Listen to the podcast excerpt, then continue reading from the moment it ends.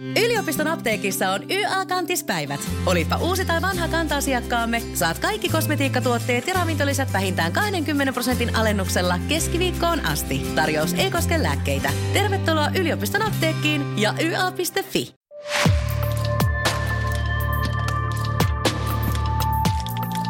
Moi ja tervetuloa Pysähdy arvioi toimi podcastin pariin. Minä olen markkinointiviestintätoimista N2 toimitusjohtaja Alex Nieminen. Pyrin tähän podcastiin saamaan viikoittain vieraaksi kiinnostavia ihmisiä niin koronakriisin, aktiivisesta, äh, koronakriisin aikana aktiivisesti toimivista yrityksistä kuin akateemisestakin maailmasta ja tarkoitus on antaa koko markkinointitoimialalle ja markkinoille vähän vinkkejä siitä, että miten tästä kriisistä oikein selviydytään ja vähän myös ehkä sitten jonkinlaisia työkaluja tähän elämään koronakriisin jälkeen. Koko konsernimme on vetäytynyt äh, etätöihin ja tämäkin podcast tehdään etene tässä oman keittiön pöydän ääressä Helsingin punavuodessa, joten pahoittelut epästudiomaisesta äänikuvasta, sille ei tässä tilanteessa yksinkertaisesti voi mitään. Onneksi yläkerran naapuri lopetti juuri remonttihommat, joten toivottavasti myös akustisesti tämä on ihan ok. Ennen tämän päivän epistolaa vielä muistutuksena se, että nämä Pysähdy arvioi toimi podcastit löytyy nyt myös sekä Spotifysta että Applen podcast-palvelusta ja kaikki jaksot löydät kätevästi vaikkapa osoitteesta n2.buzzsprout.com.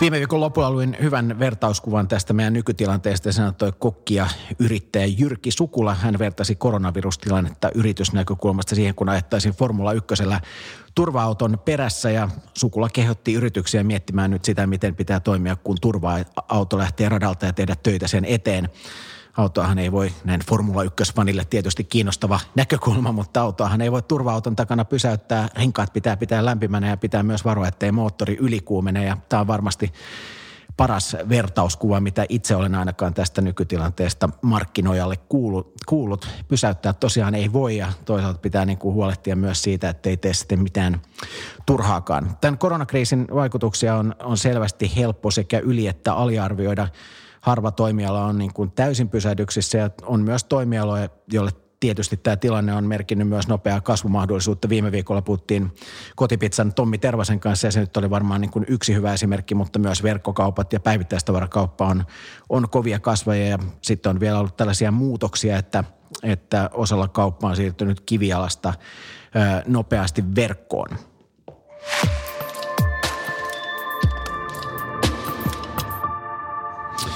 Koko tämä Pysähdy arvioi toimi podcast sai oikeastaan tämä koko hanke sai alkunsa artikkelista, joka kirjoitettiin Aalto-yliopiston työelämäprofessori Pekka Mattilan kanssa ja julkaistiin kauppalehdessä ja markkinointi- ja mainontalehdessä tai ainakin näissä verkkopalveluissa aivan silloin, kun tämä koronakriisi rantautui tänne Suomeen. Ja tuossa tilanteessa pyrimme nostamaan sukulan hengessä tietoisuutta siitä, että renkaat pitäisi pitää kuumana ja pyörimässä ja tänään sitten jatkamme ja syvennämme tuossa artikkelissa aloittamaamme keskustelua. Eli tämän päivän podcastin vieraana on monille suomalaisille päättäjille tuttu Aalto Executive Educationin johtaja, markkinoinnin professori, kauppalehden kolumnisti ja ties vaikka mitä. Herra on tietenkin nimeltään Pekka Mattila.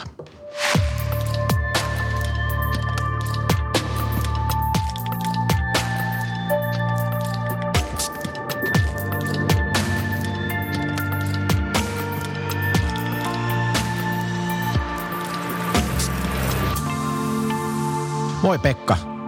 Moi Ali. Mitäs kuuluu? Ihan, ihan hyvää tämmöistä kotietätyöelämää nyt tässä jo pari viikkoa, että, että, että pelkästään erilaisissa kokoussovelluksissa aamusta ilta ja etävalmennuksissa. Tänään ja eilen oli Afrikkaa. Afrikkaan? Joo, Tansaniassa ku, kuudesta sijainnista tota, erilaisia tota, korkeita virkamiehiä. Mahtavaa. Me kirjoitettiin muutama viikko sitten tuonne kauppalehteen ja markkinointi- ja mainontalehteen tällainen silloinkin etätyöhengessä muuten. Sä olit, oliko se Singaporessa ja mä olin täällä ja välillä kirjoitettiin samaa dokumenttia samaan aikaan Google Docsiin. Mutta kirjoitettiin suomalaisille yrityksille tällainen äh, ikään kuin vähän vähän niin kuin, en mä tiedä oliko se nyt varoitus vai ehkä enemmänkin tsemppiviesti, mutta aika paljon tässä niin kuin parissa viikossa on ehtinyt tapahtua. Mitkä, mitkä sun mielestä on ollut merkittävimmät muutokset, mitä, mitä vaikkapa markkinointinäkökulmasta on viimeisen kahden viikon aikana tapahtunut? E- ehkä, ehkä niin kuin se, mikä ainakin itseä yllätti, oli se, että kuinka nopeasti lopulta tuli näitä valtiovallan rajoitustoimia. Ja se ehkä, mikä markkinoinnin näkökulmasta vaikutti aika paljon, oli se, että ne oli ensin aika spekulatiivisia ennen kuin päätökset lopulta syntyi. Ja, ja, ja nytkin, vi, nythän vi, vi, ihan hetki sitten tuli tieto siitä, että tota, tiettyjä takarajoja siirretään taas niin kuin huhtikulta toukokuulle tämmöinenhän on tavallaan suunnittelun kannalta kauhean vaikeaa, että et, et, et, jos on vähänkin raskaampi koneisto. Toisaalta tuommoinen tilanne pakottaa myös monet markkinoijat olemaan aika luovia ja ketteriä, että et tosi nopeasti pitää saada asioita niin kuin ideasta ikään kuin markkinalle ja kohtaamaan, kohtaamaan ihmisiä. Suomalaiset firmat on, on tottunut kriisien aikana aina ensimmäisenä leikkaamaan markkinoinnista. Näin mä väitin, väitin viime viikolla Tommi Tervasellekin, joka sitten sanoi, että no hei, kyllä te, ei ainakaan tee näin, mutta, mutta mä oon väittänyt myös, että on hyvin suomalainen ilmiö ja sä näet tietysti markkinointipäättäjiä paitsi Suomesta, niin myös pitkin maailmaa. Onko tämä tällainen niin kuin suomalainen ilmiö ja pitääkö tämä sun mielestä paikkaansa?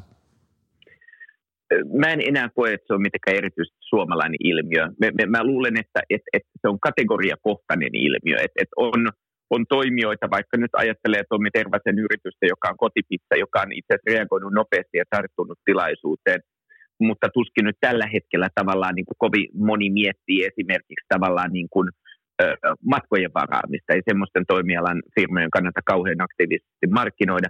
Samaan aikaan sitten taas varmaan – niin kuin yritysmarkkinassa, joka on ollut perinteisesti se suomalaisten niin kuin, toimijoiden forte, niin siellä varmaan tämmöiset erilaiset niin kuin pienemmät kilpailutukset, ne lykkääntyy nyt kokonaan. Samaan aikaan tämmöiset jättiinvestoinnit, niiden hankinta, ei se katoa mihinkään tässäkään tilanteessa. Niitä valmistellaan siellä taustalla etänä kaikesta hiljaisuudesta. Tässä on enemmän kuin kansallisuus, niin tässä on toimialakohtaisia eroja. Suomi on ollut perinteisesti B2B-maa, onneksi tämäkin myytti alkaa vähitellen pienin askelin muuttua.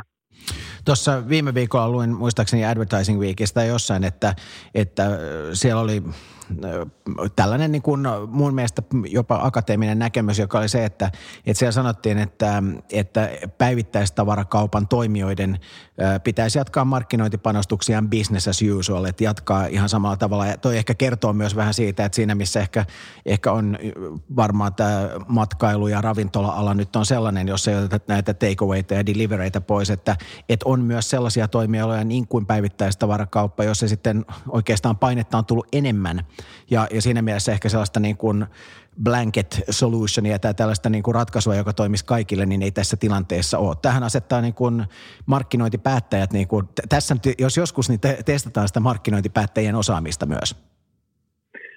Ihan varmasti juuri näin ja kauppahan on tehnyt ennätysmäisiä myyntejä, mutta samaan aikaan kuluttajilla on enemmän aikaa vertailla vaihtoehtoja. Ei mennä niin kuin tavallaan – vanhan tavan mukaan siihen matkan varrella, työmatkan varrella olevaan kauppaan ja sitten sadatella sitä, että ei taaskaan ollut sitä ja tätä.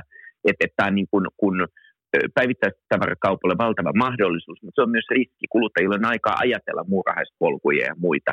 Ravintolat, hotellit, matkailu, se on nyt tällä hetkellä aika kaput varmastikin, mutta ju, juuri näin, että, että tavallaan niin kuin, kun toimialojen sisälläkin niin kuin, kun tietynlaiset rohkeudet, rohkeat valinnat, niin ne varmastikin palkitaan tämmöisen aikana kuluttajillahan on nyt enemmän aikaa huomata myös mainontaa. Onko sun mielestä sellaisia brändejä tai yrityksiä, tässä nyt mainittiin nämä matkailut ja ravintolat ja ehkä kivijalkakaupat on vähän kaksiteräinen miekka, että toisaalta siellä on niin kuin iso paine näiden nimenomaan verkkoostosten kannalta, mutta onko sellaisia, voisiko sanoa, että onko sellaisia toimialoja, joille se markkinoinnin vähentäminen on sitten ihan oikea ratkaisu, jotka ei ehkä ensimmäisenä tule mieleen? No, tuossa listassa mainittiinko jo muutamia, mutta ehkä business to business yritysmarkkinapuolella. Siellä on nyt monella työpaikalla tilanne niin päällä lomautusten ja erilaisten sopeutustoimien tuotannon turvaamisen kanssa, niin siellä ei nyt tällä hetkellä välttämättä haluta tota, kilpailuttaa postipalveluita ja, ja, ja, tota, ja, ja, ja viherkasvien hoitoa ja näin poispäin. Et, et, et, et mä luulen, että yritysmarkkinat tällä hetkellä ne asiat, joita kannattaa sitkeästi edistää – on, on, on ennen kaikkea nämä tämmöiset suurinvestoinnit ja hankinnat, joiden ylipäätään aikahorisontti menee kuukausi, ellei jopa päähän, ellei jopa seuraavalle vuodelle. Mutta toinen puoli on se, että kyllä hotelli- ja ravintola-alankin kannattaa tehdä markkinointia. Sen vaan pitää olla enemmän niin kuin lojaliteettimarkkinointia, että ikään kuin ketkä on mielen päällä, ketkä on sitten ensimmäisenä tulossa, kun markkina aikanaan avautuu, koska kyllä se avautuu taas.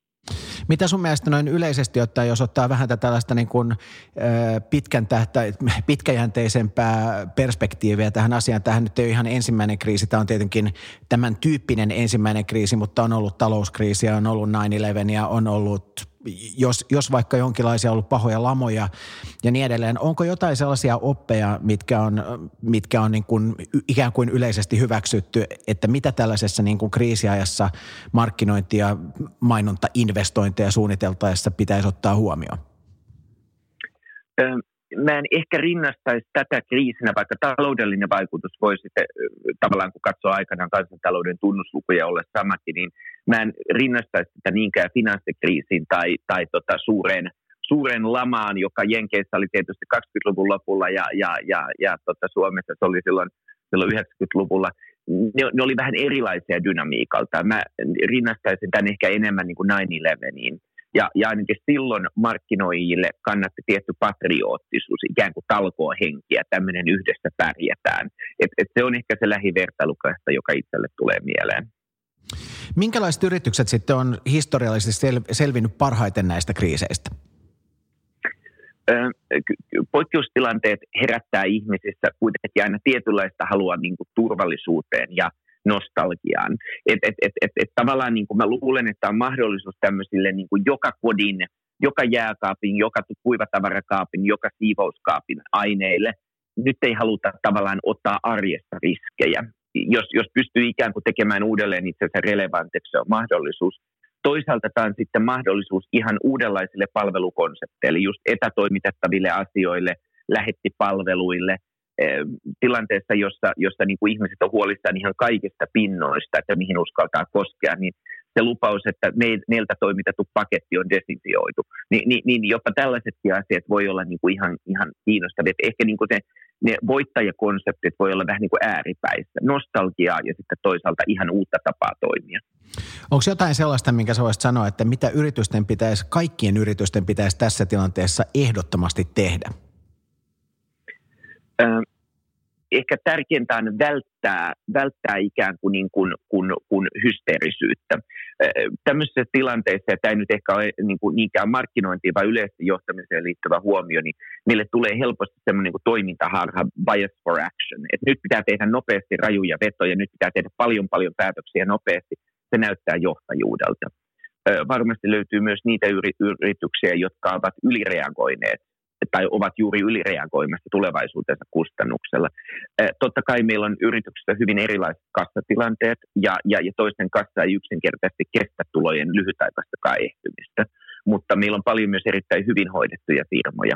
Niissä kannattaisi pitää ehkä pää sillä tavalla kylmänä, että leikkaa sen, minkä voi leikata ilman, että vahingoittaa tulevaisuutta. Se tulevaisuus voi nimittäin olla jo kesällä, loppukesästä, alkusyksystä, loppusyksystä viimeistään. Ei maailma tähänkään pysähdy. Ja se on mun mielestä ehkä sellainen kiinnostava asia, että, että helpostihan nyt kun totta kai ihmisillä ei ole sellaista näkyvyyttä siihen, että kuinka kauan tällainen kriisi saattaa kestää, niin tehdään aika tällaisia niin kuin isoilta tuntuvia päätöksiä, ottaen huomioon, että tilanne voi olla kahden, kolmen kuukauden päästä niin kuin hyvin toisen tyyppinen. Ja toki varmaan niin kuin yrityksen niin kuin taloudellinen tilanne vaikuttaa aika paljon siihen, mutta että, että tosiaan aika sellaisia tuomiopäivän liikkeitä näyttää olevan myös jonkun verran liikenteessä. On ja e- ehkä siinä on just se, että, että tavallaan helposti katsotaan, mitä muut toimialalla tekee ja tehdään vielä rajummin mutta kun jokaisen yrityksen tilanne on erilainen, pitäisi ehkä enemmän katsoa sitä, että mikä on se tavallaan niin kuin oma, oma puskuri ja hyväksyä se, että tavallaan se työ, mikä nyt tehdään, kun, kun kilpailijat kipuilee, voi tulla palkituksi myöhemmin ja toisaalta niin kuin se, että kuinka nopeasti toiminta saadaan sitten nostettua ylös. Sehän ei pelkästään riitä, että lomautetut työntekijät kutsutaan töihin, vaan, tota, vaan että et miten palautetaan sellainen tietty taistelutahto ja henki. Mä oon pitänyt aika paljon meidän omille asiakkaille tällaista workshoppia ja argumentoinut siellä, että, että maailmantilanne on nykyään aika toinen kuin näissä aikaisemmissa kriiseissä ja nimenomaan ehkä sitten ver, verrannut näihin 9-11 ja, ja, ja to, toisaalta myös niin kuin näihin isoihin lamoihin ja finanssikriiseihin, että, mutta että, että se mikä on muuttunut on tietysti se, että meillä on todella monessa palvelu- ja tuotekategoriassa on, on hyperkilpailu, että jos joku ikään kuin pudottaa pallon, niin sieltä on aina joku tulossa siihen, siihen hyllypaikkaan korvaamaan jotain tunnettua tai tuttuakin brändiä. Ja sitten toinen asia, mikä, mikä näkyy on se, että mikä nyt jo näkyy tässä, on, on tämän digitalisoitumisen merkitys. Että tästähän on puhuttu vuosikymmeniä. Mä voisin, joskus on naureskellut, että mä voisin vetää hyvin vuoden 97 presentaatioita äh, digitalisaatioista, mutta että tuntuu, että, että nyt kun on tavallaan pakko, niin aika nopeasti on löytynyt ihmisiltä sitten ja, ja yrityksiltä sellaista niin kuin agiliteettia mennä tähän mukaan, mutta että, että jos ottaa tällaiset niin kuin hyperkilpailun ja, ja sitten toisaalta tämän digitalisaation, niin onko, onko jotain muita sellaisia asioita, jotka on poikkeavia tai, tai ehkä niin kuin verrattuna näihin aikaisempiin kriiseihin, jotka on fundamentaalisesti eri tavalla, joka, joka muuttaa tätä dynamiikkaa? Musta nuo pääilmiöt oli hyvin, hyvin paljon tuossa.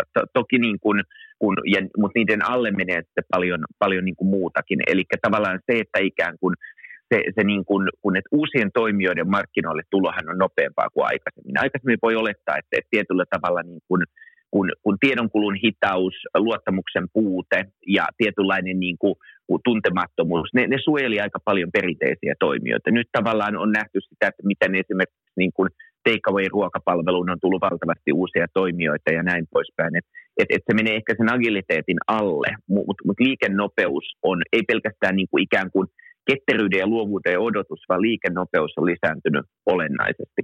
Ja kyllä mä näen, että monella alalla tässä on myös edessä pudotuspeli.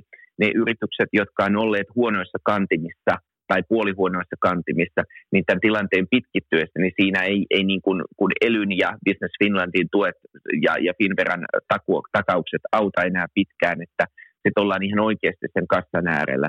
Se antaa mahdollisuuden niille toimijoille, jotka ovat taloudellisesti hyvin hoidettuja. Sä näet tässä sun päivätyössä paljon suomalaisia yritysjohtajia ja tietysti myös, myös muunmaalaisia yritysjohtajia. Miten sun mielestä markkinointiosaaminen on suomalaisyrityksissä ja näissä johtajissa, ketä sä näet, niin kehittynyt näiden viimeisten vuosien aikana? Eh, ehkä niin kuin, kun, niin kuin muutama ilmiö. Ylipäätään niin kuin ihmisten liikkuminen tehtävästä toiseen on, on, on lisääntynyt. Että, että markkinointijohtajasta voi tulla henkilöstöjohtaja ja henkilöstöjohtajasta markkinointijohtaja ja – tuotantojohtajasta voi tulla, tulla henkilöstöjohtaja ja näin. Se on ollut hyvin terve ilmiö, koska se levittää tietynlaisia ymmärryksiä läpi organisaation. Ja se näkyy, näkyy itse asiassa sekä isoissa että, että keskikokoisissa firmoissa. Ollaan ehkä vähemmän kangistuneita siihen, että, että, että kuka on tähän tehtävään luonteva seuraaja. Nähdään varsinkin sisäisistä ehdokkaista se, että, että, että tässä voisi ollakin mahdollisuus. Toinen ehkä ilmiö, joka on minusta kiinnostava, on se, että kun entistä useammin johtajauralla, varsinkin isoissa organisaatioissa toimivat, hankkii aika paljon täydennyskoulutusta. Ja, ja oikeastaan siinä se maailma on hyvin erilainen kuin meidän perinteiset korkeakouluopinnot, jotka jotka oli vielä siihen aikaan, kun nykyinen johtajasukupolvi opiskeli hyvin putkimaisia. Toki se on paljon muuttunut ja ehkä, ehkä Aalto on ollut siitä niin kuin tietynlainen niin kuin tiennäyttäjä, että miten yhdistellään designia, bisnestä ja teknologiaa. Mutta alkaa olla niin kuin vallalla myöskin näissä johtajien erilaisissa täydennysvalmennuksessa ja, ja se tuo sen, että tavallaan talousjohtajakaan ei pääse pakeon markkinointia eikä onneksi markkinointijohtaja taloutta. Ja, ja, ja tämä synnyttää semmoisia niin vähän viuhkamaisempia profiileita. Ja, ja, ja aika monelle, mä muistan itse, kun valmensin markkinointia yhdelle tämmöiselle Executive MBA-jaksolle, niin siellä oli useampi talousjohtaja porukassa ja he ajattelivat, että tämä on niin turhaa ja tämä on semmoista, että tämän joku muu hoitaa, tämä on heille hetreaa tavallaan tulikin ilmi, kuinka analyyttistä ja järjestelmällistä se monelta osin on, varsinkin silloin, kun puhutaan resurssien jakamisesta ja, ja, ja, ja ikään kuin sitä allokoinnin optimoinnista, niin, niin, niin se oli heille silmiä avaavaa. Ja musta tuntuu, että tämä on niin kuin ylipäätään, ei, siis musta on olennaisempaa, että markkinointimyönteisyys paranee ensin. Kyllä markkinointiosaaminenkin lisääntyy vähitellen. Eikä mun mielestä loppujen lopuksi suomalaisessa markkinointiosaamisessa – niissä firmoissa, niissä omissa verrokkiryhmissä nyt niin paljon hävettävää ole. Mä kuulen sitä samaa niin kuin tarinaa, että kun meillä ei osata markkinoida, niin mä kuulen sitä ihan samaa jopa Jenkeissä, mä kuulen sitä Aasiassa. Ihan ne samat valitusvirrat, varsinkin B2B-yritys, yritysmarkkinointipuolella kuuluu kaikkialla. Et, et, et, et, et, et, ehkä se alemmuuskompleksi on sellainen, että et siitä pitäisi päästä eroon ja ymmärtää se, että tietynlainen toimiala – painottuminen on johtanut siihen, että jotkut asiat on Suomessa perinteisesti ollut niin kuin ikään kuin isommassa roolissa kuin, kuin, kuin, kuin toiset, mutta meidän toimialan jakaumakin vähitellen tasapainottuu. Tässä on aika paljon myös sellaista, että, että, että meillä on ollut silloin, kun mä, mä oon yli 25 vuotta sitten aloittanut markkinointiviestintäalalla, niin oli, ja, ja toki Suomessa on edelleen, että meillä on hyvin insinöörijohtoista tai insinööritaustaista meidän yleisliikkeen johto, ja, ja tavallaan sitten sellaiset koulutusohjelmat ja muut, jotka, jotka sitten johtaa, johtaa siihen diplomi-insinööritutkintoon ja muuta, niin nehän ei ole perinteisesti ollut kovin markkinointipainotteisia. Jos me mietitään vaikka 20 vuotta sitten markkinointia tai mietitään markkinointia tänä päivänä, niin myös kyllä niin kuin vaatimukset on aika paljon siitä niin kuin markkinoinnin johtamisesta monimutkaistunut, kun kun on, on tapahtunut digitalisaatio ja, ja, ja muuta tällaista. Että, että siinä mielessä itse tässä, niin kuin, kuten hyvin tiedät, niin, ja, ja kiitos edelleen monesta avusta, mutta kun tässä on tähän akateemiseen maailmaan viimeisen parin vuoden aikana itse uppoutunut oman, oman tutkinnon kanssa, niin moneen kertaan miettinyt, että, että tavallaan onneksi ei ole aikaisemmin suorittanut mitään tutkintoa ja, ja että onneksi nyt sen teki, että, että pystyi katsomaan niin kuin myös omaa alaa, mistä on luullut, että tietää kaiken kaikesta. Se nyt saattaa olla meikäläisen ongelma kyllä ihan, ihan persoonassakin, mutta että, että tuli yhtäkkiä sellainen niin kuin oivallus siitä, että, että ei helkkari, että onneksi tämän teki nyt ja onneksi tätä ei tehnyt ehkä aikaisemmin. Tai sitten jos olisi tehnyt aikaisemmin, niin pitäisi, pitäisi ehkä viimeistään tässä tilanteessa sitten mennä päivittämään omia, omia tietoja. Ymmärtääkö suomalaiset johtajat tätä tai, tai yritykset, se on oikeastaan niin kuin yrityskulttuurista pitkälti kiinni. Ymmärretäänkö sitä tällaisen niin kuin täydennyskoulutuksen tärkeyttä Suomessa? kiinnostava kysymys. Niin kuin sanoit, siinä on paljon yritys- ja organisaatiokohtaisia eroja. Sitä on sekä yksityisellä, mutta myös julkisella. Toiset organisaatiot on uteliaampia kuin toiset. Toiset synnytetään painetta ikään kuin uudistumiseen enemmän kuin toisissa. Totta kai siinä on myös yksilöllisiä eroja hyvin paljon ja ne on ehkä ne ratkaisevat. Ainahan me löydetään tekosyy siihen, miksi juuri nyt ei ole oikea aika tehdä mitään.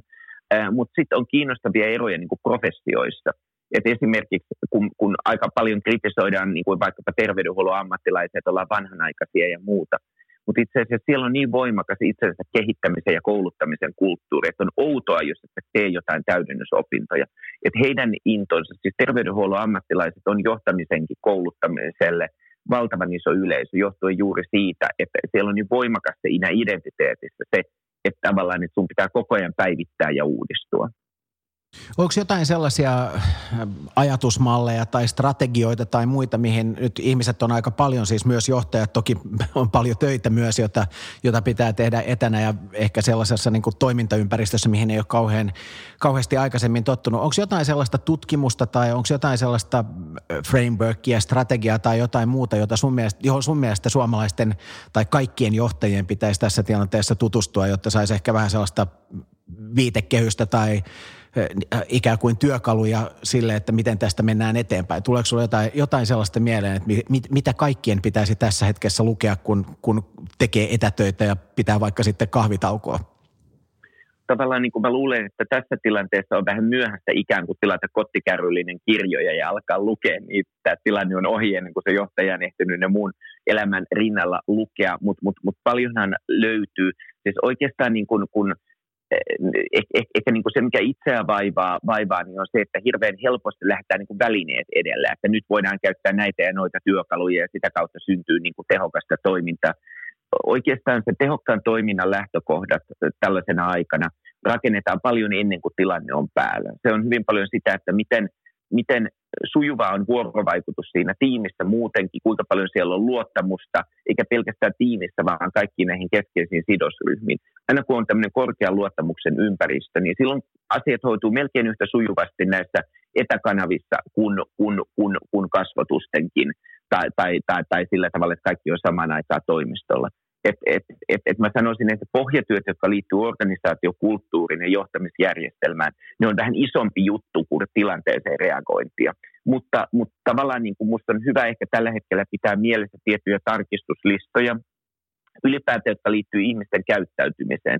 Se, että miten synnyttää yhteisyyden tuntua tämmöisenä aikana, kun ollaan ihan konkreettisesti jopa samassa maassa, samassa kaupungissa, samassa, samalla postinumeroalueella asuvat ihmiset on erillään miten synnyttää yhteisyyden tuntua, että me ollaan tässä yhdessä, että me ollaan edelleenkin tiimi, me ollaan edelleenkin joukko, me jaetaan asioita.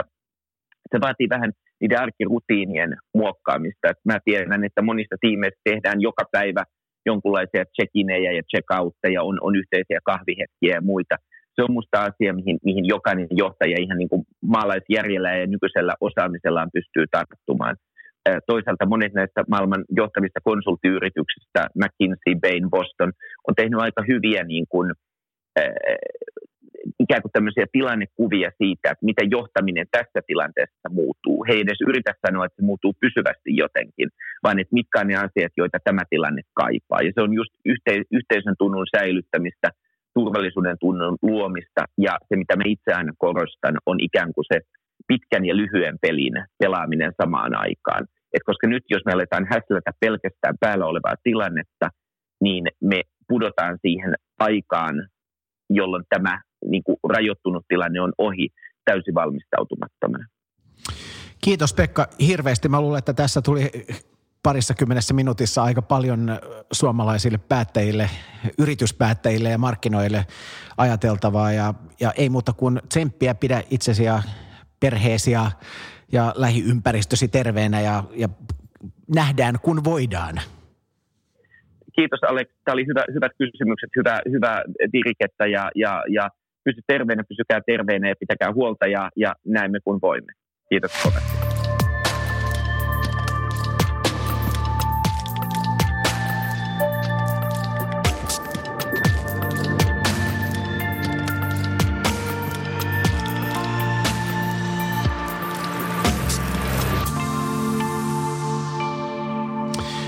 Vieraana tässä podcastissa oli siis Aalto Executive Educationin johtaja ja Aalto-yliopiston markkinoinnin työelämäprofessori Pekka Mattila.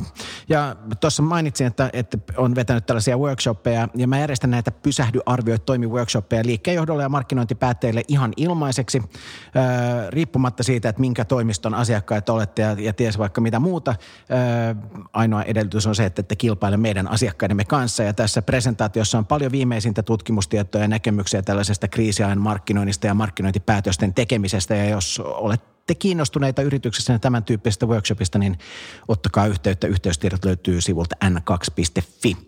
Tämä Pysähdy arvioi toimi podcast on osa N2-hanketta, jossa pyritään siis tuomaan tietoja ja näkökulmia koronakriisistä selviämiseen ja sen kanssa elämiseen. Minä olen Alex Nieminen. Tavataan taas ensi viikolla ja moi.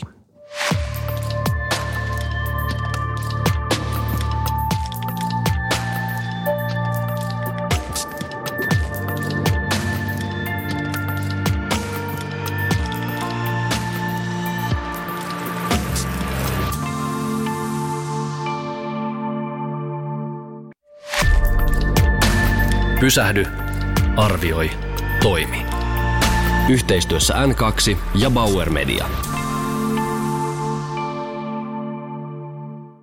Yliopiston apteekissa on YA-kantispäivät. Olipa uusi tai vanha kanta-asiakkaamme, saat kaikki kosmetiikkatuotteet ja ravintolisät vähintään 20 prosentin alennuksella keskiviikkoon asti. Tarjous ei koske lääkkeitä. Tervetuloa yliopiston apteekkiin ja YA.fi.